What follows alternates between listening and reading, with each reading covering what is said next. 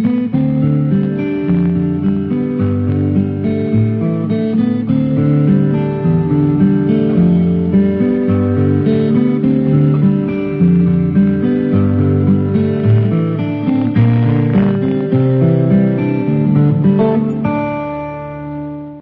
người trở lên xe, Đào Cung Nga tay phải cầm cương, tay trái nắm chặt tay phải Di Tiểu Bảo, để con lừa thông thả từng bước bước đi, nói Thằng cháu ngoan, ta họ Đào, đó là họ thật, khuê danh của ta là Hồng Anh. Năm 12 tuổi đã vào cung, năm sau thì hầu hạ trưởng công chúa. Công chúa hả? Đúng, công chúa là trưởng công chúa của hoàng đế Sùng Trinh nhà Đại Minh ta.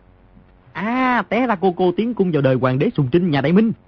Đúng thế, lúc hoàng đế Sùng Trinh xuất cung, dùng kiếm chém đứt cánh tay công chúa. Ta nghe tin công chúa gặp nạn, chạy tới muốn cứu bà. Trong lòng quảng hốt, dấp ngã xuống đất, trắng đập vào bậc đá ngất đi. Đến khi tỉnh lại đã không thấy bệ hạ và công chúa đâu nữa. Trong cung rối loạn ầm ĩ, không ai đến xỉa tới ta. Không bao lâu nghe nói giặc sấm vào cung. Sau đó người thác đác mãn thanh lại đánh đuổi giặc sấm, lại chiếm hoàng cung. Ờ, đó là chuyện nhiều năm rồi. Chẳng phải công chúa là con gái của hoàng đế Sùng Trinh sao? Ủa tại sao hoàng đế lại giết bà? Ai, công chúa là con gái ruột của hoàng đế Sùng Trinh, rất được hoàng thượng thương yêu. Lúc ấy kinh thành bị phá, quân giặc đã tràn vào thành. Hoàng thượng quyết tâm tuẩn nạn. Người sợ công chúa bị bọn giặc làm nhục, nên muốn giết công chúa trước. À thì ra là vậy. Muốn giết con gái ruột của mình quả thiệt không phải dễ. Nghe nói hoàng đế Sùng Trinh về sao treo cổ ở môi sơn phải không cô cô? Ta cũng chỉ là nghe người ta sau này nói lại. Người thắt đác mãn thanh được Ngô Tâm Quế dẫn vào cửa ải, đánh đuổi giặc sấm, bá chiếm giang sơn của chúng ta. Cung nữ thái giám trong cung 10 phần, có tới 8-9 được thả ra. Nói là không tin cậy được. Lúc ấy ta còn nhỏ tuổi, ngã cái ấy bị thương rất nặng, nằm trong phòng tối, cũng không ai tới chăm sóc. Ba năm sau mới gặp sư phụ ta. Cô cô, võ công của người cao cường vậy, thì võ công của lão nhân gia sư phụ người tự nhiên còn cao cường hơn. Sư phụ ta nói người có tài trong thiên hạ rất nhiều, võ công của bọn ta tính ra cũng chẳng đáng gì. Sư phụ ta là dân lệnh thái sư phụ, vào cung làm cung nữ. Rồi dung roi đánh trên không rút rút thành tiếng, nói tiếp. Dụng ý của sư phụ ta lúc vào cung cũng chính là vì tám bộ tứ thập nhị chân kinh kia. Tất cả có tám bộ luôn hả? Tất cả có tám bộ. Bát kỳ mãn châu gồm hoàng bạch hồng lam, bốn đạo chánh kỳ, bốn đạo tương kỳ. Kỳ chủ mỗi đạo giữ một bộ, tất cả có tám bộ. Vậy thì đúng rồi, hai bộ kinh thư mà ta thấy lúc lục soát nhà ngao bái trên bìa bọc giải khác màu. Một bộ màu vàng diện đỏ, một bộ màu trắng. Té ra bìa tám bộ kinh ấy tương đồng với màu cờ của tám kỳ, nhưng trước nay ta chưa từng thấy qua. Trong tay mình đã có năm bộ, vậy còn thiếu ba bộ. Tám bộ kinh thư này rốt lại cổ quái chỗ nào, nhất định cô cô đã biết. Té ra lão nhân gia thái sư phụ của cô cô, người thành tâm bái Phật. Kinh Phật trong cung tự nhiên là đặc biệt quý báu. Có người nói là dùng nước vàng viết ra. Không phải như thế, thằng cháu ngoan. Hôm nay ta nói với ngươi, nhưng ngươi nói thế nào cũng không được tiết lộ ra. Ngươi thề đi. Chuyện thề thốt đối với Di Tiểu Bảo là rất bình thường. Sáng thề thì đến chiều đã quên, chiều thề thì đến tối đã quên. Huống chi trong tám bộ kinh đã lấy được năm bộ, lẽ nào là chịu khinh dị nói ra bí mật trong đó cho người khác biết, rồi nói. Hoàng Thiên Hậu Thổ, nếu Di Tiểu Bảo tiết lộ bí mật về tứ thập nhị chương kinh, thì về sau sẽ vô cùng khốn khổ, sẽ phải chết như gã khốn kiếp giả làm cung nữ sư huynh của con quỷ gia. Y vẫn tin rằng thề thốt thì ngày sau sẽ ứng nghiệm, vì thế lúc phát thệ luôn lưu lại chỗ để lùi. Đào Hồng Anh cười nói. Câu thề này thật rất mới mẻ cổ quái. Ta nói với người nhé. Lúc người thác đác Mãn Châu và cửa quan hoàn toàn không ngờ là có thể cướp được Giang Sơn của nhà Đại Minh. Người Mãn Châu rất ít, quân cũng không nhiều. Họ chỉ mong mỏi chiếm được vùng đất ngoài cửa quan lâu dài là đã thỏa lòng rồi. Vì thế sau khi vào cửa quan, quân Bắc Kỳ vừa thấy chàng bạc châu báo là thẳng tay cướp bóc. Số của cải ấy họ đều chở ra ngoài cửa quan cất giấu. Lúc ấy nhiếp chính dương chú hoàng đế thuận trị chấp chưởng đại quyền, nhưng trong bát kỳ mãn châu kỳ nào cũng có thế lực riêng. Lúc ấy kỳ chủ tám kỳ họp bàn, dễ nơi bí mật cất giấu số của cải ấy ra thành bản đồ, mỗi kỳ chủ giữ một tấm. Di tiểu Bảo đứng bật dậy, lớn tiếng nói. À, ta minh bạch rồi. Vui sướng không sao kiềm được. Chiếc xe bị động mạnh, y lại ngồi phật xuống nói. Tám tấm bản đồ ấy là giấu trong tám bộ tứ thập nhị chương kinh. Dường như cũng không hẳn như thế. Rốt lại chân tướng ra sao cũng chỉ có tám vị kỳ chủ lúc bấy giờ biết rõ. Đừng nói người Hán chúng ta không ai hay biết, mà ngay các dương công đại thần người Mãn Châu e cũng rất ít người biết được. Sư phụ ta nói hòn núi mà người Mãn Châu cất giấu của cải ấy chính là long mạch của họ. Sở dĩ người thác đác chiếm được giang sơn to lớn của chúng ta là toàn dựa vào long mạch của hòn núi ấy. Long mạch gì vậy cô cô? Đó là một nơi phong thủy rất tốt. Tổ tiên của người thác đác Mãn Châu chôn ở núi ấy, còn cháu phát lớn. Tới chiếm Trung Quốc làm hoàng đế. Sư phụ ta nói nếu chúng ta có thể tìm ra được tòa bảo sơn ấy, phá đứt long mạch, đào mồ quốc mã, thì người thác đác Mãn Châu sẽ không lấy hoàng đế được, mà còn chết cả trong cửa quan. Tòa bảo sơn ấy quan trọng như thế. Vì thế Thái sư phụ và sư phụ ta tốn hết tâm quyết, muốn tìm ra mạch núi. Điều bí mật lớn này là cất giấu trong tám bộ tứ thập nhị chương kinh. Cô cô, tại sao Thái sư phụ của người biết được chuyện của người Mãn Châu họ vậy? Chuyện này nói ra dài lắm. Thái sư phụ ta vốn là phụ nữ người Hán ở Cẩm Châu, bị người thác đác bắt đi. Người thác đác ấy lại là kỳ chủ đạo Tương Lam Kỳ. Thái sư phụ ta nói sau khi người thác đác vào cửa quan, thấy Trung Quốc chúng ta đất rộng người đông như thế, thì vừa mừng vừa sợ. Kỳ chủ Bắc Kỳ liên tiếp họp bàn nhiều ngày. Trong cuộc họp tranh cãi không thôi, nhưng vẫn không quyết định được chủ ý. Tranh cãi chuyện gì? Có kỳ chủ muốn chiếm hết Trung Quốc, có kỳ chủ lại nói người Hán đông như thế. Nếu nổi dậy chống lại 100 người Hán đánh một người Mãn, thì người Mãn làm sao sống được. Chẳng bằng cứ ra sức cướp bóc một phen. Lùi ra khỏi cửa quan thì ổn thỏa hơn nhiều. Sau cùng là do nhiếp chính dương đưa ra chủ ý. Y nói một mặt cứ cướp bóc, chở vàng bạc châu báu ra khỏi cửa quan cất giấu. Một mặt cứ làm hoàng đế ở Trung Quốc. Nếu người Hán nổi lên chống lại, tình thế nguy cấp, thì người Bắc Kỳ sẽ rút ra ngoài Sơn Hải quan. Té ra lúc ấy người Thác Đác Mãn Châu cũng rất sợ người Hán chúng ta. Tại sao lại không sợ? Bây giờ họ cũng sợ. Chỉ có điều chúng ta không đồng lòng mà thôi. Thằng cháu ngoan, tiểu hoàng đế Thác Đác rất thích ngươi. Nếu ngươi có thể dò xét được tám bộ tứ thập nhị chương kinh ấy ở đâu, chúng ta sẽ lấy trộm số kinh thư ấy ra, đi phá lòng mạch của người Thác Đác. Số vàng bạc châu báu kia cũng có thể làm quân phí cho nghĩa quân. Chúng ta chỉ cần khởi binh một lần là quân thanh sẽ quảng sợ chạy ra khỏi cửa quan. Di tiểu Bảo đối với việc phá long mạch, giấy nghĩa binh thì không nhiệt tình gì. Nhưng nghĩ tới trong hòn núi kia cất giấu vô số vàng bạc châu báu, bất giác động tâm hỏi. Cô cô, bí mật về hòn núi ấy có đúng là trong tám bộ kinh thư không? Thái sư phụ nói với sư phụ là một hôm kỳ chủ đạo Tương Lâm Kỳ say rượu, nói lại với tiểu phúc tấn của y. Tương lai y chết đi sẽ để lại một bộ kinh thư cho con trai tiểu phúc tấn, chứ không để lại cho con trai của đại phúc tấn. Tiểu phúc tấn rất không vui, nói một bộ kinh Phật thì có gì là lạ. Vị kỳ chủ ấy nói đây là gốc rễ tính mạng của người Bắc Kỳ, quan trọng hơn tất cả mọi chuyện, rồi nói vắn tắt lai lịch của bộ kinh Phật kia. Thái sư phụ ngoài cửa sổ nghe được, mới biết được đạo lý bên trong. Về sau Thái sư phụ luyện được võ công, sư phụ ta cũng theo lão nhân gia người học võ công nhiều năm. Thái sư phụ bèn ra tay lấy trộm kinh, nhưng lại bị người ta đánh trọng thương. Lúc sắp chết, sai sư phụ trà trộn vào cung làm cung nữ, nghĩ cách lấy trộm kinh. Trong phủ kỳ chủ Tương Lâm Kỳ có cao thủ võ công, chỉ cho rằng vào cung lấy trộm kinh thì dễ đắc thủ hơn. Nào ngờ sư phụ vào cung không lâu, phát giác ra trong cung cấm thâm nghiêm, cung nữ quyết không thể đi lại bừa bãi. Muốn lấy trộm kinh thật là thiên nan dạng nan. Bà bèn nói hé ra với ta, lại nghe ta nói tới chuyện trưởng công chúa nhà Đại Minh, có lòng nhớ chủ cũ, bèn nhận ta làm đồ đệ. Chẳng trách Thái Hậu trăm phương ngàn kế để lấy được kinh thư, thì cũng là người Mãn Châu sẽ không đi phá lông mạch. Chắc là muốn lấy vàng bạc châu báu trong núi. Có điều á, thì đã là Thái Hậu, muốn gì có nay thì cần gì số của cải kia.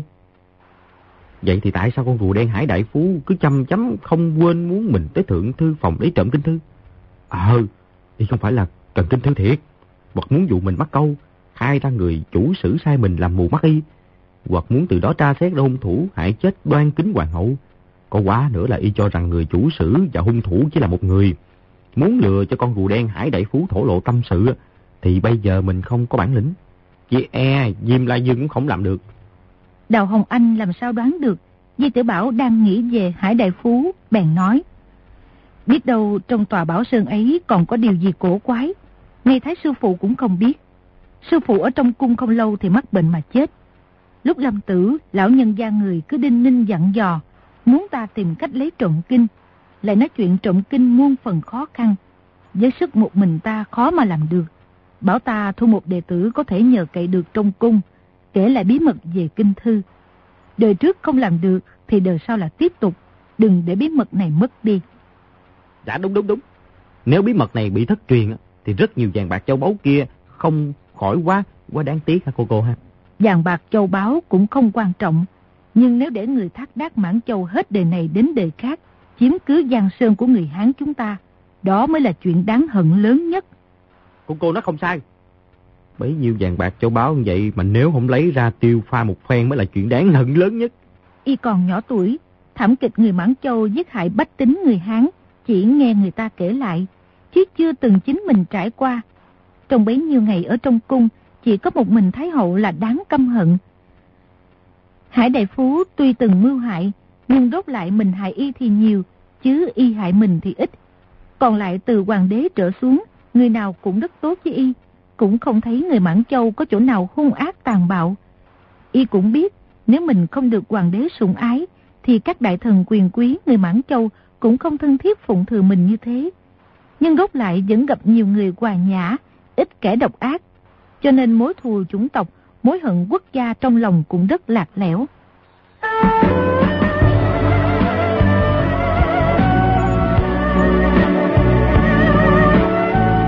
Đào Hồng Anh nói, bể nhiêu nằm trong cung, ta cũng không thu nhận đệ tử, nhưng cung nữ ta gặp không nhiều. Nhưng số ta biết nếu không phải là ngu ngốc hồ đồ thì là gian dảo, nhỏ nhen. Hàng ngày chỉ mong mỏi làm sao được hoàng đế lâm hạnh, từ cung nữ thăng lên phi tần. Bí mật lớn này của chúng ta lại có thể nói với hạng người ấy sao? Vài năm nay ta thường lo lắng, cứ chậm trễ thế này, không tìm được manh mối nào về chỗ cất giấu kinh thư. Ngay cả đệ tử tốt cũng không thu được một người. Tương lai ta chết đi rồi, đem bí mật lớn này vào quan tài. Người thác đác Mãn Châu vẫn ngồi yên ổn trong đất nước. Chuyện có lỗi với Thái Sư Phụ và Sư Phụ thì không cần nói, mà còn trở thành đại tội nhân của người Hán.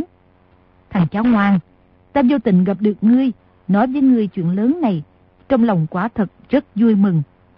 Con cũng rất vui mừng, có điều kinh thư gì đó thì không hề để ý. Vậy tại sao ngươi lại vui mừng? Con không có thân nhân, Mẹ lại như vậy, sư phụ lại khó được gặp mặt. Bây giờ lại có được một người cô ruột, một người cô tốt tự nhiên là rất vui mừng. Y miệng lưỡi ngọt ngào, khiến Đào Hồng Anh mười phần vui vẻ. Bà ta mỉm cười nói. Ta được một đứa cháu ngoan cũng rất vui mừng. Sư phụ ngươi là ai? Sư phụ con là tổng đại chủ thiên địa hội, họ Trần tên Cận Nam. Đào Hồng Anh, ngay cả nhân vật tên tuổi lẫy lừng như Trần Cận Nam cũng mới nghe tới lần đầu, gật gật đầu nói. Sư phụ ngươi đã là tổng đại chủ thiên địa hội, võ công nhất định phải rất cao cường. Chỉ có điều thời gian con theo sư phụ rất ngắn, học được bao nhiêu võ công. Cô cô, người dạy con ít được không? Nếu như trước nay ngươi chưa từng học võ công, tự nhiên ta sẽ đem hết sở học dạy ngươi. Chỉ là võ công của sư phụ ngươi so với môn phái của ta có quá nữa là khác hẳn. Học vào cũng e lại có hại. Thế như ngươi thấy, sư phụ ngươi so với ta thì võ công của ai cao hơn. Di tiểu Bảo nói muốn bà ta truyền thụ võ công, vốn là buộc miệng nói bừa để lấy lòng. Chứ nếu Đào Hồng Anh đáp ứng truyền thụ võ công cho y thật, y sẽ tìm cớ khác để đùng đẩy thoái thác. Một khi học võ công thì nhất thời lên núi ngũ đài không được. Huống chi tính nết y lại lười biếng, đông chơi, hoàn toàn không thể nhẫn nại để học võ. Nghe bà ta hỏi thế, bèn nhân cơ hội nói. Con từng thấy sư phụ động thủ với một người võ công cực cao. Chỉ qua ba chiêu là đã chế phục được y. Người kia thua tới mức vô cùng khâm phục luôn á. Cô cô, chỉ e người còn thua xa sư phụ con nghe. Đúng thế, ta cũng nghĩ là thua xa. Ta đánh nhau với người đàn ông giả dạng cung nữ kia. Nếu không có người đâm vào lưng y một kiếm, thì ta đã sớm mất mạng rồi. Sư phụ ngươi làm sao mà vô dụng như thế chứ? Có điều gã giả dạng cung nữ kia cũng rất lợi hại. Đến bây giờ con nhớ lại vẫn còn sợ của cô. Đào Hồng Anh da thịt trên mặt dần giật, ánh mắt lộ ra vẻ sợ hãi, hai mắt nhìn chầm chầm về phía trước, ngơ ngẩn xuất thần. Di tiểu Bảo nói, Cô cô, người không khỏe hả? Đào Hồng Anh không trả lời, tự hồ không nghe thấy. Di tiểu Bảo lại hỏi lần nữa, Đào Hồng Anh thân hình rung lên nói, Không, không có gì đâu. Đột nhiên chát một tiếng. Dứt chiếc roi trong tay xuống đất, Di tiểu Bảo nhảy xuống xe, nhặt chiếc roi, rồi phi thân nhảy lại lên xe, thần pháp vô cùng gọn gàng lanh lẹ. Y đang đắc ý, chỉ mong Đào Hồng Anh khen ngợi vài câu, lại thấy bà lắc lắc đầu nói. Hài tử, từ nay trở đi nhất định ngươi phải khổ công rèn luyện mới được. Công phu hiện tại của ngươi làm thái giám trong cung thì rất tốt, nhưng đi lại trên giang hồ thì rất không đủ, còn thua xa người không biết chút võ công nào. Di tử bảo mặt mũi đỏ bừng, ứng tiếng dạ nghĩ thầm. Võ công của ta tuy không ra gì, nhưng tại sao lại không bằng cả người không biết võ công? Nếu ngươi không biết chút võ công nào, người ta cũng không cần khinh dị giết ngươi. Ngươi đã biết võ công, đối phương đề phòng ngươi phản kích. Một khi ra tay là không hề dung tình, há lại không rủi ro sao? Nếu gặp bọn tiểu tặc mở khách điếm, xong muộn hương thì sao? Đầu Hồng Anh ngẩn ra, nhất thời không trả lời được. Qua một lúc mới nói. Nói thế cũng phải, trên giang hồ thì đại khái bọn tiểu tặc đồng hơn các hảo thủ võ công. Bà hơi có chút tâm thần bất định, chỉ vào một gốc cây lớn bên phải đường phía trước, nói Chúng ta tới đó nghỉ một lúc sẽ đi tiếp, cho con lừa ăn cỏ. Rồi đánh xe tới dưới gốc cây, hai người xuống xe, sống dai ngồi trên rễ cây. Đào Hồng Anh lại xuất thần một lúc, đột nhiên nói Có nói gì không? Y có nói gì không? Di tiểu Bảo không biết bà hỏi ai, ngẩng đầu lên nhìn, cảm thấy rất khó trả lời. Hai người nhìn chồng chọc vào nhau, một người chờ đối phương trả lời, một người không biết đối phương muốn hỏi gì.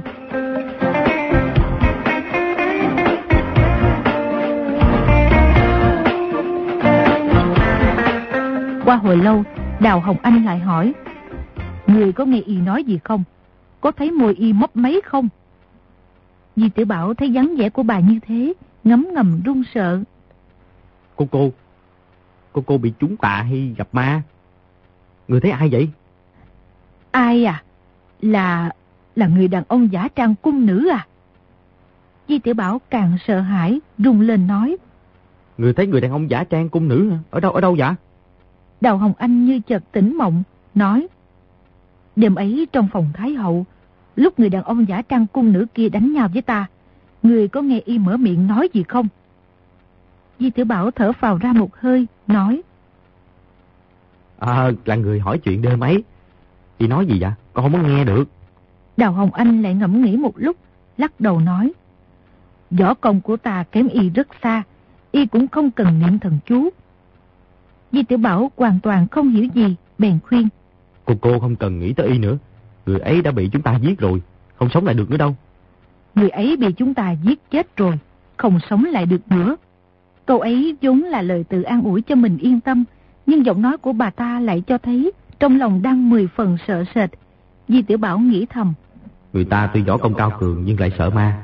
Chỉ với con người mà tâm thần bất định như thế. Huống chi cung nữ giả kia là do ta giết, không phải là người giết. Người giết Thái Hậu là chỉ giết cần chết à. Làm thì nửa sống nửa chết, rồi lại vẫn có thể sống lại, thì còn quá dở.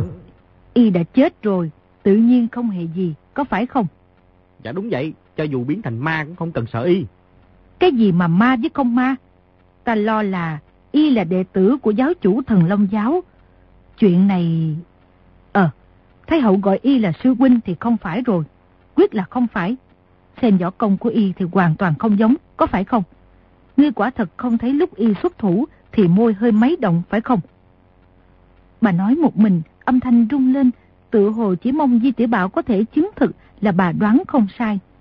Di Tiểu Bảo làm sao phân biệt được gia số võ công của người đàn ông giả trang cung nữ kia, nhưng cao giọng nói. Không cần lo lắng, người nói rất đúng. Người đàn ông cải trang cung nữ kia võ công hổng giống. Lúc đi ra tay miệng cứ ngậm tâm, không nói câu nào. Cô cô, giáo chủ thần Long Giáo là thằng đầy tớ nào vậy? Hồng giáo chủ thần Long Giáo thần thông quảng đại, võ công cao thâm không thể lường được. Tại sao ngươi lại gọi y là thằng đầy tớ? Thằng nhỏ, cho dù là sau lưng thì trong lời lẽ cũng không được đắc tội với y. Hồng đại giáo chủ đồ tử đồ tôn rất đông, tin tức rất linh thông. Ngươi chỉ cần nói ra một lời nửa câu bất kính, đồn tới tay y, thì ngươi kiếp này kể như xong rồi. Vừa nói, vừa nhìn đông ngó tay, tự hồ sợ chung quanh có bộ chúng của giáo chủ thần Long Giáo. Di Tiểu Bảo nói, Giáo chủ thần Long Giáo lợi hại vậy hả? Chẳng lẽ quyền lực của y còn lớn hơn hoàng đế sao? Quyền lực của y tự nhiên là không lớn bằng hoàng đế. Có điều ngươi đắc tội với hoàng đế rồi bỏ trốn đi, thì hoàng đế chưa chắc đã bắt được ngươi. Chứ đắc tội với giáo chủ thần Long Giáo, thì cho dù là chân trời gốc biển, cũng không có đất dung thân đâu. Nói vậy thì thần Long Giáo, còn người đông thế mạnh hơn thiên địa hội bọn con luôn hả? Khác chứ, khác chứ. Thiên địa hội các ngươi phản thành phục minh, hành sự quang minh chính đại. Hảo hán giang hồ ai ai cũng kính trọng. Thần Long Giáo tự nhiên là khác hẳn. Chuyện trên giang hồ ta biết rất ít, chỉ là nghe sư phụ nói lại. Thái sư phụ của ta võ công cao cường như thế, mà vẫn chết dưới tay đệ tử thần Long Giáo đó. Nói vậy thì thần Long Giáo là đại cường nhân của chúng ta rồi, vậy thì cần gì phải sợ bọn chúng? Sư phụ ta nói, võ công của thần Long Giáo thiên biến dạng quá, cố nhiên vô cùng lợi hại. Nhưng khó chống nhất chính là trong giáo của họ có rất nhiều thần chú. Lúc lâm địch độc lên, có thể khiến đối thủ trong lòng sợ hãi, mà họ thì càng đánh càng hăng. Lúc Thái Sư Phụ vào phủ kỳ chủ Tương Lam Kỳ lấy trộn kinh thư, kịch chiến với mấy đệ tử thần Long Giáo, rõ ràng chiếm được thượng phong. Trong bọn có một người lẩm nhẩm trong miệng, quyền phong chưởng lực của Thái Sư Phụ đánh ra, càng lúc càng yếu đi. Sau cùng bụng dưới bị trúng chưởng trọng thương. Sư phụ ta lúc ấy có mặt ở đó, chính mắt nhìn thấy. Bà nói bà hăng hái xong vào giúp đỡ.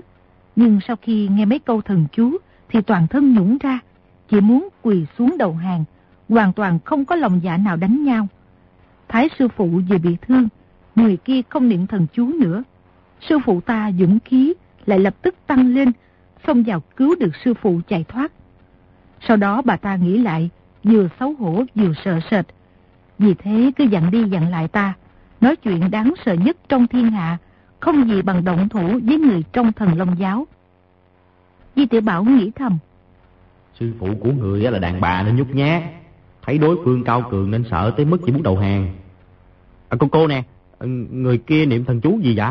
Người đã nghe qua chưa? Ta, ta chưa nghe qua. Ta sợ người đàn ông giả trang cung nữ kia là đệ tử thần Long Giáo. Cho nên nãy giờ hỏi ngươi, xem lúc y động thủ với ta, trên môi có mấp mấy không? À, thì ra là vậy. Nhớ lại tình hình nghe thấy, nhìn thấy lúc ở dưới gầm giường, bèn nói. Hoàn toàn không có. Người có nghe thấy gì không? Cung nữ giả ấy võ công cao hơn ta rất nhiều. Ta dốc toàn lực ứng chiến, nên về tình hình chung quanh không biết gì cả. Chỉ là ta đánh nhau với y một lúc, trong lòng đột nhiên thấy sợ, chỉ muốn bỏ chạy. Sau đó nghĩ lại, cảm thấy rất kỳ lạ. Cô cô, từ lúc người học võ đến giờ, đã động thủ giết người nhiều chưa? Trước này chưa từng động thủ với ai, cũng chưa từng giết người nào. Vậy thì đúng rồi, vậy sao á, người cứ giết thêm vài tên, động thủ với người ta thêm vài lần thì sẽ không có sợ nữa đâu. Có khi người nói đúng đó. Có điều ta không muốn động thủ với người ta, cũng không muốn giết người. Chỉ cần có thể yên yên ổn ổn tìm được tám bộ tứ thập nhị chương kinh, phá được long mạch của người thác đác mãn thanh là đã thỏa mãn rồi. Ờ, có điều bộ tứ thập chương kinh của kỳ chủ Tương Lam Kỳ có tới 8-9 phần là đã rơi vào tay thần Long Giáo. Mà muốn cướp lại từ tay thần Long Giáo thì rất khó. Bà đã quá trang, không nhìn thấy vẻ mặt thế nào. Nhưng từ ánh mắt mà nhìn, vẫn có thể thấy trong lòng bà đang sợ sệt. Di Tử Bảo nói. Cô cô, người vào thiên địa hội của bọn ta được không? Người sợ tới mức như vậy, thiên địa hội bọn ta người đông thế mạnh, không sợ gì thần Long Giáo. Tại sao ngươi muốn ta gia nhập thiên địa hội? Tôn chỉ của thiên địa hội là phản thanh phục minh, rất hợp với tâm ý của Thái sư phụ và sư phụ người. Như thế vốn rất hay, nhưng chuyện này sắp tới sẽ nói. Bây giờ ta phải về cung. Ngươi định đi đâu? Người lại về cung hả? Không sợ Thái hậu sao? Ai, ta từ nhỏ đến lớn sống trong cung, nghĩ đi nghĩ lại, Chỉ có sống trong cung mới không sợ sệt. Chuyện đời bên ngoài ta chẳng biết gì cả. Ta vốn sợ mang điều bí mật kia vào quan tài. Bây giờ đã nói với ngươi rồi, cho dù bị Thái Hậu giết chết cũng không hề gì. Mà nói lại hoàng cung rất rộng lớn, ta tìm một chỗ nào đó ẩn núp, Thái Hậu cũng không tìm ra được ta. Được, người về cung đi, sau này nhất định con sẽ tới thăm. Hiện sư phụ có gì sai con đi làm. Đào Hồng Anh không tiện hỏi nhiều về việc của thiên địa hội, liền nói. Sắp tới ngươi về cung, làm sao gặp ta được? Con về tới cung sẽ chất một đống đá ở quả trường á. Bên trên cắm một mảnh gỗ, trên mảnh gỗ vẽ hình chim sẻ, để người biết con đã về. Đêm mấy chúng ta sẽ gặp nhau ở quả trường. Tốt lắm, cứ thế mà làm. Thằng nhỏ ngoan, trên giang hồ sóng gió hiểm ác, người phải thật cẩn thận đó. Dạ, cô cô, người cũng phải cẩn thận nghe. Thái hậu tâm địa tàn ác lắm. Người ngang dạng lần đừng mắc lừa thị nghe. Hai người đánh xe tới thị trấn. Di Tiểu Bảo thuê một chiếc xe khác. Hai người chia tay. Di Tiểu Bảo thấy Đào Hồng Anh dông xe về phía đông. Không ngừng quay đầu lại nhìn, nghĩ thầm. Tuy bà không phải là cô ruột mình, nhưng đối xử với mình rất tốt.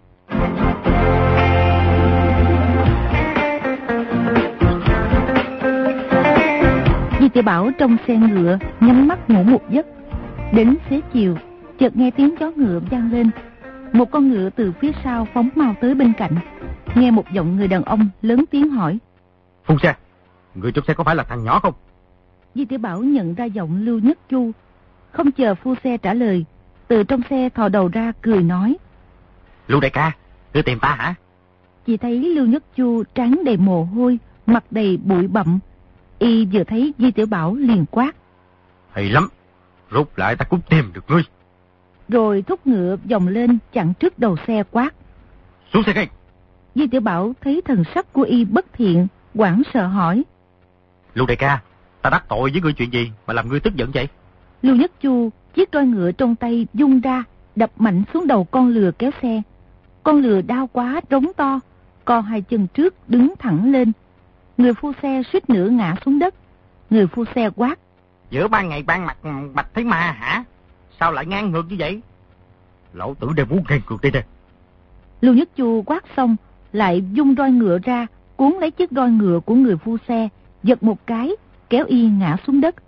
Kế đó đánh một cái, lại chửi một câu. Lão tử đang muốn ngang ngược đi. Lão tử đang muốn ngang ngược đi. Người phu xe lăn lộn không đứng lên được, luôn miệng con bà con mẹ chửi ầm lên. Lưu Nhất Chu rồi đánh càng lúc càng nặng tay, nhát nào đánh xuống cũng tóe máu. Di Tiểu Bảo kinh ngạc ngẩn ra, nghĩ thầm.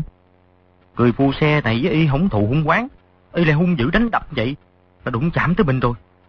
Lão tử không phải là đối thủ của y, y đánh phu xe xong có quá nữa sẽ đánh luôn cả mình. Vậy thì không hay rồi. Bèn rút thanh chủy thủ trong ống giày ra, khẽ cứ một nhát vào mông con lừa. Con lừa bị đau quảng sợ, nhấc gió lao đi, kéo chiếc xe phóng nhanh trên đường cái.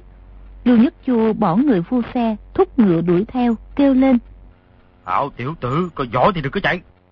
Di Tiểu Bảo trong xe thò đầu ra kêu lên. Hảo tiểu tử, có giỏi thì đừng đuổi. Lưu Nhất Chu ra sức thúc ngựa đuổi mau theo. Con lừa tuy chạy rất mau, nhưng rốt lại vì kéo theo một chiếc xe, nên chạy một lúc thì Lưu Nhất Chu càng lúc càng đuổi tới gần.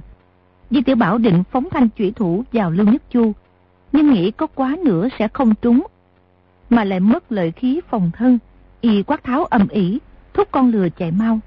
Đột nhiên nghe bên tai có tiếng gió trích lên, má bên phải đau rát một cái, đã bị đánh trúng một roi. Y vội vàng đục đầu lại vào xe, nhìn qua khe rèm cửa, thấy ngựa của Lưu Nhất Chu đã tới cạnh xe. Chỉ chạy thêm vài bước là Lưu Nhất Chu có thể nhảy lên xe. Lúc gấp rút nảy ý khôn thò tay vào bọc, móc ra một đỉnh bạc, dùng sức ném ra, trúng vào mắt trái con ngựa. Con ngựa mắt trái máu chảy ròng ròng, trong mắt dở nát, lập tức bị mù, phóng chênh chết về phía sườn núi. Lưu Nhất Chu dội kiềm cương, nhưng con ngựa đau quá, mấy lần nhảy chồm chồm, hất Lưu Nhất Chu ngã xuống đất. Y lăn một vòng rồi lập tức đứng lên. Con ngựa đã phóng vào trong rừng, liên tiếp hí gian rồi phóng ra xa. Di Tiểu Bảo hô hô cười rộ kêu lên. He, he, Lưu đại ca, ngươi không biết cưỡi ngựa, ta khuyên ngươi á đi bắt một con rùa đen mà cưỡi thôi. Lưu Nhất Chu cả giận, đề khí đuổi theo chiếc xe lớn. Di tiểu Bảo giật nảy mình, rồi thúc con lừa chạy mau. Quay đầu nhìn Lưu Nhất Chu, thấy y tuy đã cách chiếc xe hai ba mươi trượng, nhưng vẫn sải chân đuổi theo không ngừng. Muốn thoát khỏi y thật không dễ. Lập tức rút chủy thủ ra, rạch khẽ một nhát lên mông con lừa. Nào ngờ lần này lại không linh, con lừa nhảy lên mấy cái, đột nhiên quay đầu lại, phóng mau về phía Lưu Nhất Chu. Di tiểu Bảo la lên. Không có đúng đường, không có đúng đường. Con súc sinh ngươi ăn làm bậy, có gì hay mà muốn lão tử xem. Dùng sức kéo dây cương, nhưng con lừa đã phát điên, làm sao kìm được. Di tiểu Bảo thấy tình thế không hay, dội vàng nhảy ra khỏi xe, chạy vào khu rừng cạnh đường. Lưu Nhất Chu sải chân giọt tới, tay trái dương ra đã nắm được cổ áo y. Di tiểu Bảo thanh chủy thủ trong tay phải, đâm ngược về phía sau. Lưu Nhất Chu tay phải thuận thế, đè cánh tay y xuống một cái. Một chiêu hành dân lưu thủy đã nắm được cổ tay y. Kế đó lập tức dặn ngược, mũi chủy thủ chỉ vào giữa cổ hồng y, quát. Tiểu tặc, ngươi còn dám xính cường nữa không? Tay trái chát chát hai cái, tác y hai tác. Di tiểu Bảo cổ tay đau buốt, chỗ cổ họng nghe lạnh lạnh, biết thanh chủy thủ của mình chém sắc như chém bùn, cắt cổ họng như cắt đậu hũ, dội trơ mặt ra cười hì hì nói. Lưu đại ca, có gì thì nói. Mọi người là người mình, cần gì phải nóng. Lưu Nhất Chu nhổ toẹt một bãi nước bọt vào mặt y nói. Ai nhận ngươi là người mình? Ngươi, ngươi, ngươi, tiểu tặc, lại dám qua ngôn xảo ngữ trong hoàng cung, đánh lừa phương sư muội của ta, lại, lại ngủ chung một dương với nàng. Như vậy, như vậy, ta, ta, ta không giết ngươi không được. Gân xanh trên trán nổi lên, mắt như lóe lửa, tay trái nắm thành quyền, dí dí vào mặt Di Tiểu Bảo. Di Tiểu Bảo lúc ấy mới hiểu rõ, y nổi giận như thế là vì Phương Di. Chỉ không biết tại sao y biết được. Cục diện trước mắt ngàn cân treo sợi tóc, y mà nóng giận hơn, kình lực trên tay tăng thêm một chút, thì cổ họng mình sẽ có một cái lỗ, bèn cười nói. Phương cô nương á là người trong lòng của ngươi, ta làm sao dám vô lễ. Trong lòng Phương cô nương chỉ có một mình ngươi à. Cô ta từ sáng đến tối, chỉ nghĩ tới ngươi thôi. Lưu Nhất Chu lửa giận lập tức hạ xuống hỏi. Tại sao ngươi biết? Rút thanh chỉ thủ lại dài tất, Di Tiểu Bảo nói. Chỉ vì cô ta xin ta cứu ngươi. Ta vừa đưa ngươi ra khỏi cung, cô ta vừa biết ngươi đã thoát khỏi nguy hiểm. Thì không biết là mừng rỡ tới mức nào nữa kìa. Lưu Nhất Chu chợt lại nổi giận, nghiến răng nói. Lão tử không thèm nhận ngân tình của ngươi đâu. Người cứu ta cũng được, không cứu ta cũng được. Tại sao lại lừa phương sư muội của ta ưng thuận làm, làm, làm vợ ngươi? Thanh trụy thủ lại nhích tới dài tấc. Di tử Bảo nói. Ủa, làm gì có chuyện đó? Ngươi nghe ai nói vậy? Loại mỹ nhân qua nhường nguyệt thẹn như Phương cô nương á, chỉ sánh đôi với loại người vừa vừa anh tuấn, vừa anh hùng, như ngươi mới xứng đáng thôi hà. Lưu Nhất Chu lửa giận lại hạ xuống ba phần, rút thanh chủy thủ lại dài tấc, nói. Ngươi định chối à? Phương sư bụi ân thuận làm vợ ngươi rồi, có đúng không? Có gì hay mà cười? Lưu đại ca, ta hỏi ngươi, ngươi làm thái giám có lấy được vợ không? Lưu Nhất Chu một phen nổi giận, dội vàng đuổi tới, không hề nghĩ tới việc Di Tiểu Bảo là một thái giám, mà thái giám quyết không lấy vợ được. Lúc ấy được Di Tiểu Bảo một câu thức tỉnh, lập tức trong lòng mừng rơn, nhịn không được toét miệng ra cười. Kế đó lập tức buông cổ tay y ra, hỏi. Vậy tại sao ngươi lại lừa Phương Sư Bụi, đợi cô ta làm làm vợ ngươi? Câu ấy ngươi nghe đâu vậy? Chính tại ta nghe Phương Sư Bụi nói với tiểu quận chúa. Chẳng lẽ còn giả sao? Là hai người bọn họ nói với nhau hay là nói với ngươi? Là họ nói với nhau.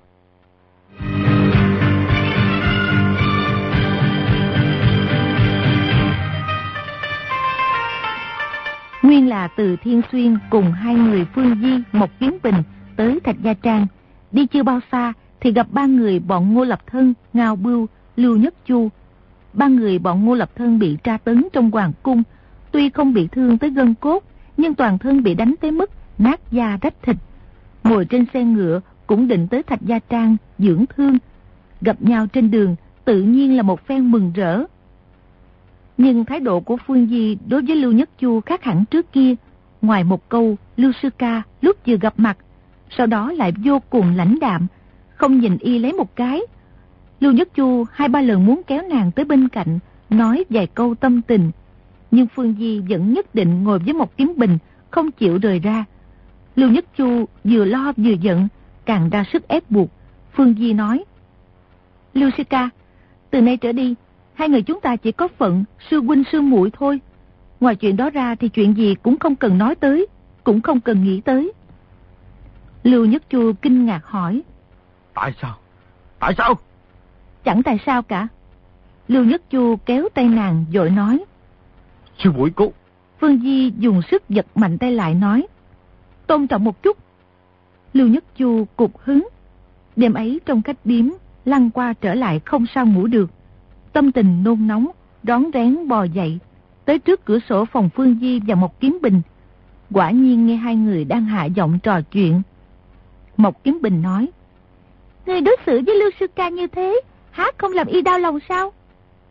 Còn có cách nào khác đâu. Y sớm đau lòng thì càng sớm quên ta, sẽ càng sớm không đau lòng nữa. Quả thật, người muốn lấy lấy thằng nhỏ Di Tiểu Bảo. Y nhỏ như thế, ngươi làm sao làm vợ y được? Người muốn lấy con khỉ con đó, nên khuyên ta đối xử tốt với sư ca, có phải không? Không, không phải đâu. Vậy thì, người cứ mau đi lấy Di Tiểu Bảo là hay. Ta đã phát thệ rồi, chẳng lẽ ngươi quên sao? Hôm ấy ta nói, Hoàng Thiên ở trên, hậu thổ ở dưới. Nếu Quế Công Công cứu được Lưu Nhất Chu bình an thoát hiểm, tiểu nữ Phương Di sẽ làm vợ Công Công, suốt đời đối với chồng, trinh tâm bất nhị. Nếu có hai lòng, xin cho ta muôn kiếp không được siêu sinh. Ta lại nói, có tiểu quận chúa làm chứng, ta sẽ không quên, người cũng sẽ không quên. Câu ấy đương nhiên là có nói. Có điều ta thấy, ta thấy y chỉ là đùa giỡn, chứ không phải là thật. Y là thật cũng được, là giả cũng được. Nhưng chúng ta là con gái, đã chính miệng hứa theo y trọn đời, thì quyết không được hối hận. Phải tung nhất nhi chung. Huống chi... Huống chi chuyện gì?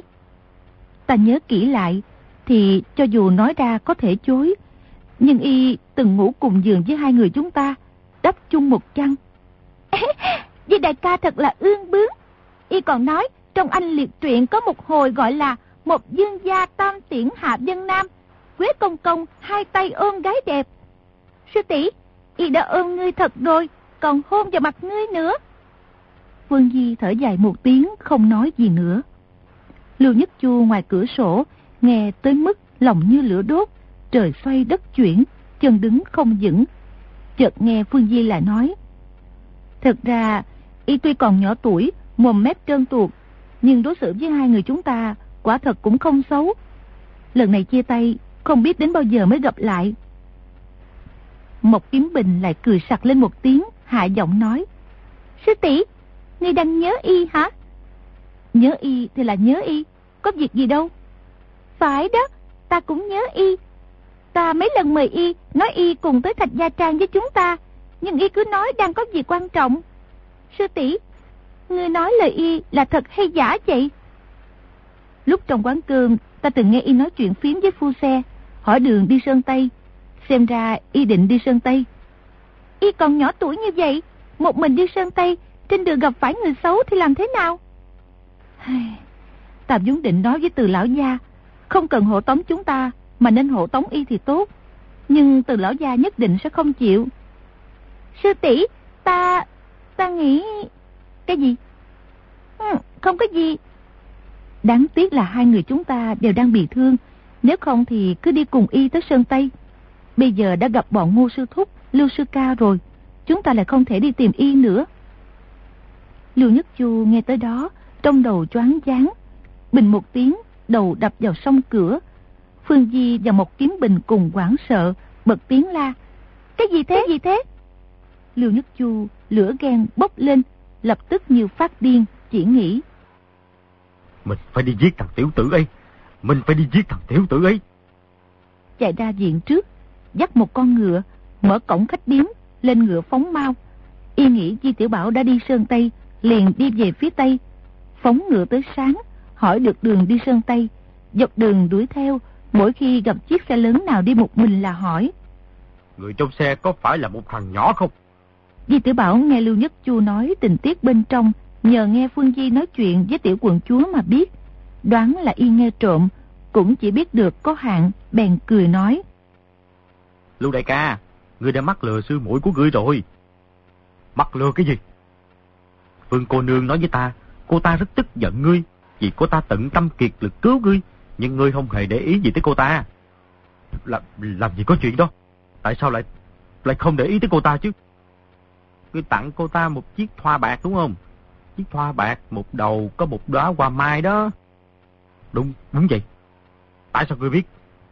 Lúc hỗn chiến trong cung, cô ta làm rơi mất chiếc thoa, vô cùng cuốn quýt. Nói đây là vật của người trong lòng cô ta tặng cho. Nói thế nào cũng không để mất được. Vì thế, có bỏ liều tính mạng cũng phải tìm lại cho bằng được. Cô ta, cô ta đối xử với ta tốt như vậy sao? Đương nhiên rồi. Chẳng lẽ còn là giả à?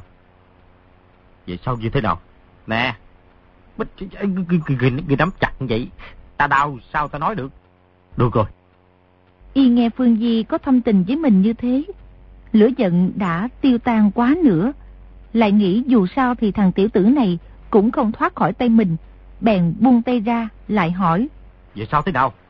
Di tiểu Bảo bị y nắm chặt cổ tay tới mức vừa đau vừa tê, từ từ cất thanh trụy thủ vào ống giày. Thấy cổ tay có một dòng sưng đỏ in vết ngón tay, bèn nói. Người à, trong Mộc Dương Phủ thích nắm cổ tay người ta. Người như vậy, Bạch Hàng Phong cũng vậy. Chiêu quy trảo thủ trong một gia quyền thật rất cao cường nha. Y nói chữ quy trong quy trảo thủ rất ấm ớ. Lưu Nhất Chu nghe không rõ, cũng không đếm xỉa gì tới, lại hỏi. Phương sư muội làm mất chiếc thoa bạc của ta tặng nè. Về sao thế nào? Ta bị cái móng rùa đen của ngươi nắm tới mức không thở được.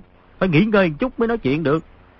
Nói tóm lại, ngươi có cưới Phương cô nương lập vợ hay không á, thì có quan hệ rất lớn á.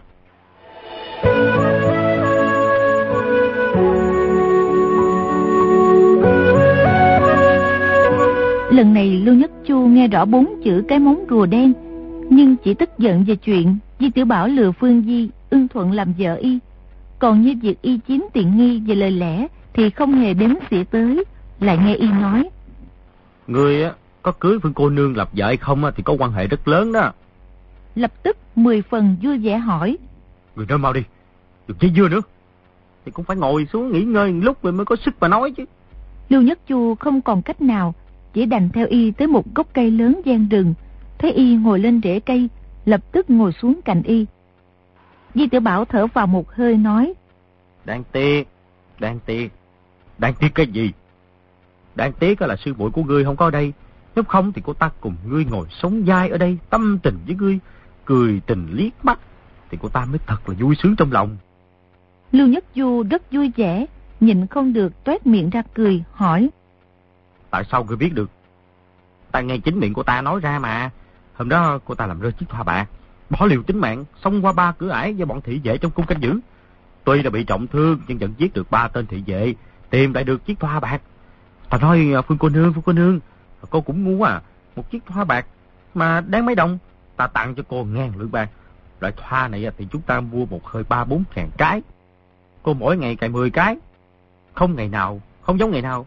Một năm 360 ngày, ngày nào cũng đều cài thoa mới. Ngươi biết sao không? Phương cô nương nói vậy nè. Thằng nhỏ nhà ngươi biết cái gì?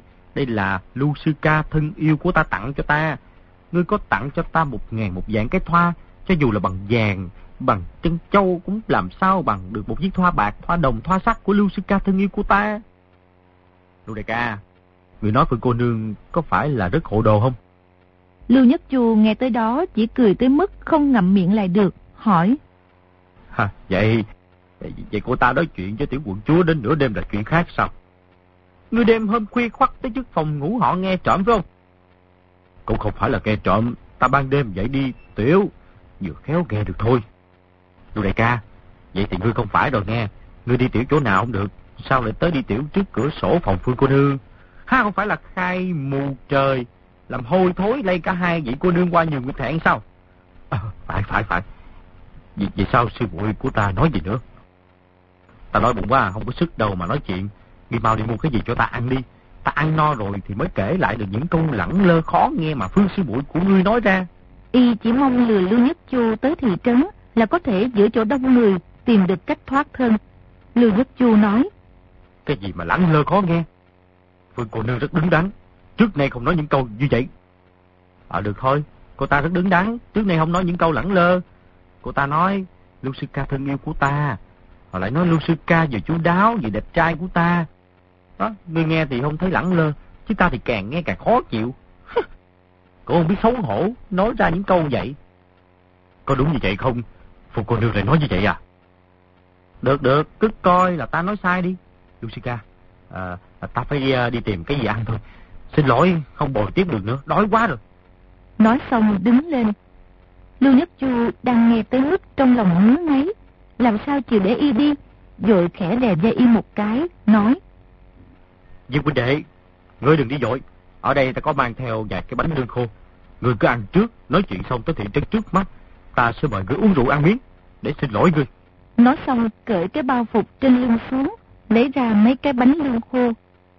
Di tử Bảo cầm một cái, để một góc cho vào miệng nhấm nhấm vài cái, nói. Bánh này mặn, không ra mặn, chua ra chua. Có gì là ngon? Ngươi ăn cho ta xem coi. Bánh này cứng lắm, mùi vị tự nhiên, cũng không thật ngon. Nhưng ta cứ ăn tạm cho qua cơn đói, rồi sẽ nói tiếp. Nói xong, để một miếng bánh cho vào miệng. Di tử Bảo nói. Mấy cái bánh này không biết thế nào. Xốc xáo mấy cái bánh lương khô một lúc để lựa, lật lên lật xuống nói. Đi tiểu rồi sẽ nói tiếp nghe. Rồi chạy tới cạnh một gốc cây, xoay người lại, cởi quần ra đi tiểu. Lưu Nhất Chu vẫn nhìn y chầm chầm, sợ y đột nhiên bỏ chạy. Di tiểu Bảo tiểu tiện xong, quay trở lại cạnh Lưu Nhất Chu, lại lật đi lật lại mấy cái bánh, cuối cùng lựa một cái bẻ ra ăn. Lưu Nhất Chu đuổi theo hơn nửa ngày, trong bụng cũng đã đói, cầm một cái bánh lên ăn, vừa ăn vừa nói.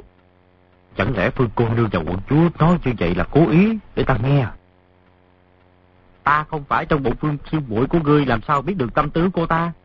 Ngươi là sư ca thân yêu của cô ta, cái gì ngươi lại không biết, tại sao còn hỏi ta? Được rồi, mới rồi ta lỗ mãn, đắc tội với ngươi, ngươi cũng đừng làm khó nữa. Nếu đã như vậy thì ta nói thiệt lòng với ngươi, Phương sư muội của ngươi vô cùng xinh đẹp. Nếu ta không phải là thái giám thì rất muốn cưới cô ta làm vợ. Có điều cho dù ta không cưới cô ta, chị e lại không thắng được ngươi. Tại sao vậy? Tại sao? Không cần sốt ruột, ăn thêm cái bánh nữa đi, ta sẽ thông thả nói cho ngươi nghe. Ngươi nói chuyện cứ búp mở mở lửng lửng lờ rồi. Nói tới đó, đột nhiên thân hình loạn choạng. Di tiểu Bảo nói. Ủa cái gì vậy? Nè nè, nè, nè, nè trong người khỏe hả? Rồi, cái bánh này không được sạch rồi. Cái gì? Lưu Nhất Chu nói xong, cố gượng đứng lại. Nhưng lại lắc lư xoay xoay mấy vòng, đột nhiên ngã giật xuống đất. Di tiểu Bảo hô hô cười rộ, đá vào mông y một cái, nói. Nè, sao trong bánh của ngươi lại có mông hãng dược vậy? Thiệt là kỳ quái nghe. Lưu Nhất Chu ở một tiếng, đã bất tỉnh nhân sự rồi. Di tiểu Bảo lại đá y hai cước, thấy y không hề động đậy, bèn cởi thắt lưng của y, trói chặt hai chân y lại, lại trói quặt hai tay y ra sau lưng. Thấy cạnh gốc cây có tảng đá lớn, bèn dùng sức đẩy ra, lộ ra một cái hang, bên dưới là một đống đá, bèn nhặt hết ra, đào một cái hang đất sâu bốn thước, cười nói. Hôm nay lão tử chôn sống ngươi. Rồi kéo y xuống đó đặt đứng thẳng lên, kéo đất đá lấp lên, dùng sức đạp xuống cho thật chặt, đất đá lấp hết cánh tay y, chỉ để lộ đầu và vai. Di tiểu Bảo vô cùng đắc ý, bước ra cạnh khe suối, cởi áo dài ra, nhúng nước trở về chỗ Lưu Nhất Chu, dắt cho nước chảy xuống đầu y. Lưu Nhất Chu bị nước lạnh dội vào, từ từ tỉnh lại, nhất thời không biết tại sao, còn định giãy dụa, nhưng không sao động đậy. Chỉ thấy Di Tiểu Bảo ngồi xếp bằng trước mặt, cười khùng khục nhìn mình. Qua một lúc mới hiểu là do y, lại đa sức giãy dụa, nhưng vẫn không sao động đậy, bèn nói. Hảo huynh đệ, thôi đừng đùa nữa. Thằng giặc lão tử bên người còn ít chuyện lớn lắm sao mà đi đùa với cái thằng giặc thối tha nhà ngươi. Đám mạnh một cước, má phải của y lập tức chảy máu rồng rồng, lại chửi. Phương cô nương là vợ ta, bằng giàu ngươi mà cũng đòi sánh đôi với cô ta hả? Thằng giặc nhà ngươi bóp tay lão tử rất là đau, còn tát ta nữa. Lại lấy roi đánh ta hả? Lão tử trước tiên cứ cắt tay ngươi, sau đó cắt mũi ngươi. Từng đau, từng đau lóc thịt ngươi. Nói xong, rút chủy thủ ra, khom người xuống, dí mũi đao vào mặt y, liếc liếc hai cái. Lưu Nhất Chu sợ mất vía, kêu lên. Hảo huynh, ờ, Di, Di huynh, Di huynh đệ, Di, Di hương chủ, xin cười nể tình, một dương phủ dơ, dơ cao đánh khẽ. Tặc cứu người trong hoàng cung ra, ngươi lại lấy quán trả ơn, lại muốn giết ta. bằng và một chút đạo hạnh của ngươi mà cũng đòi động thổ trên đầu thái tuế à. Đúng đúng, đúng là ta không phải. Tại hạ sai rồi. Xin, xin, xin ngươi tha bạn. Ta muốn rạch lên đầu ngươi 360 đao mới hả được mối hận trong lòng ta. Rồi nhấc biếm tóc của y lên, một đao cắt đứt. Thanh thủy thủ này sắc bén không gì bằng, xoẹt một nhát đã cắt đứt biếm tóc. Kế đó không ngừng nhích động trên đầu y. Trong chốc lát, tóc trên đầu rơi xuống lã tả, đã bị cào trọc. Di tiểu Bảo chửi. Thằng giặc trọc đầu, lão tử mà gặp hòa thượng là nổi nóng, không giết không xong. Lưu Nhất Chu cười lấy lòng nói. Viên chủ, tại hạ không phải là hòa thượng. Không phải là hòa thượng thì tại sao lại cạo chọc đầu, tới đây đánh lừa đảo tử. Rõ ràng ngươi cạo chọc đầu ta, tại sao lại trách ta? Lưu Nhất Chu nghĩ thầm như vậy, nhưng tính mệnh đang nằm trong tay y, không dám cãi cọ, chỉ cười lấy lòng nói. À, ngàn trai muôn trái đều là tiểu nhân không phải, như hương chủ đại nhân đại lượng xin đừng để bụng. À được.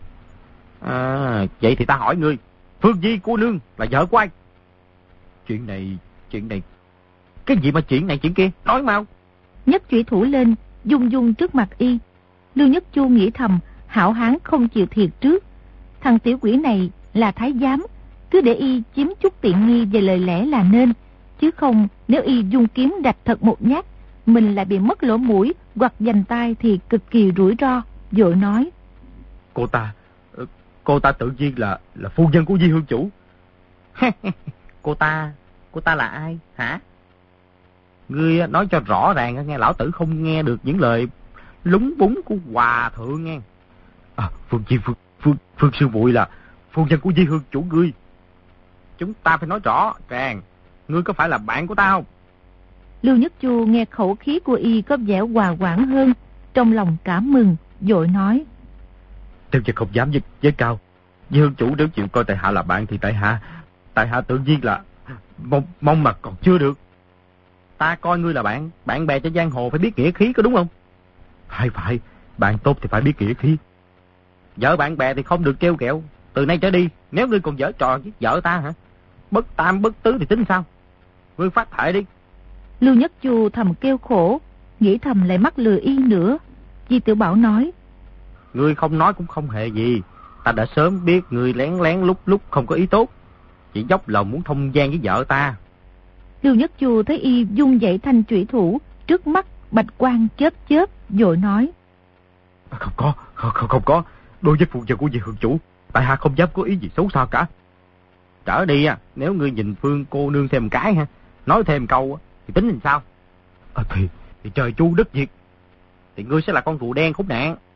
À, đúng, đúng, đúng. Đúng cái gì, đúng cái gì, hả? Lại kề mũi chủy thủ vào mắt phải y. Lưu Nhất Chu nói. Cho đi nếu ta nhìn Phương sư mũi thêm một cái, nói thêm một câu, thì ta là con rùa đen khốn nạn. Đã như vậy thì ta tha cho ngươi. Trước hết, cứ đá vào đầu ngươi bãi, rồi sẽ thả ngươi sao? Nói xong, đút chủy thủ vào ống giày, hai tay cởi dây lưng. Đột nhiên trong rừng có một giọng con gái quát lớn. Ngươi, ngươi thật là khinh người quá đáng.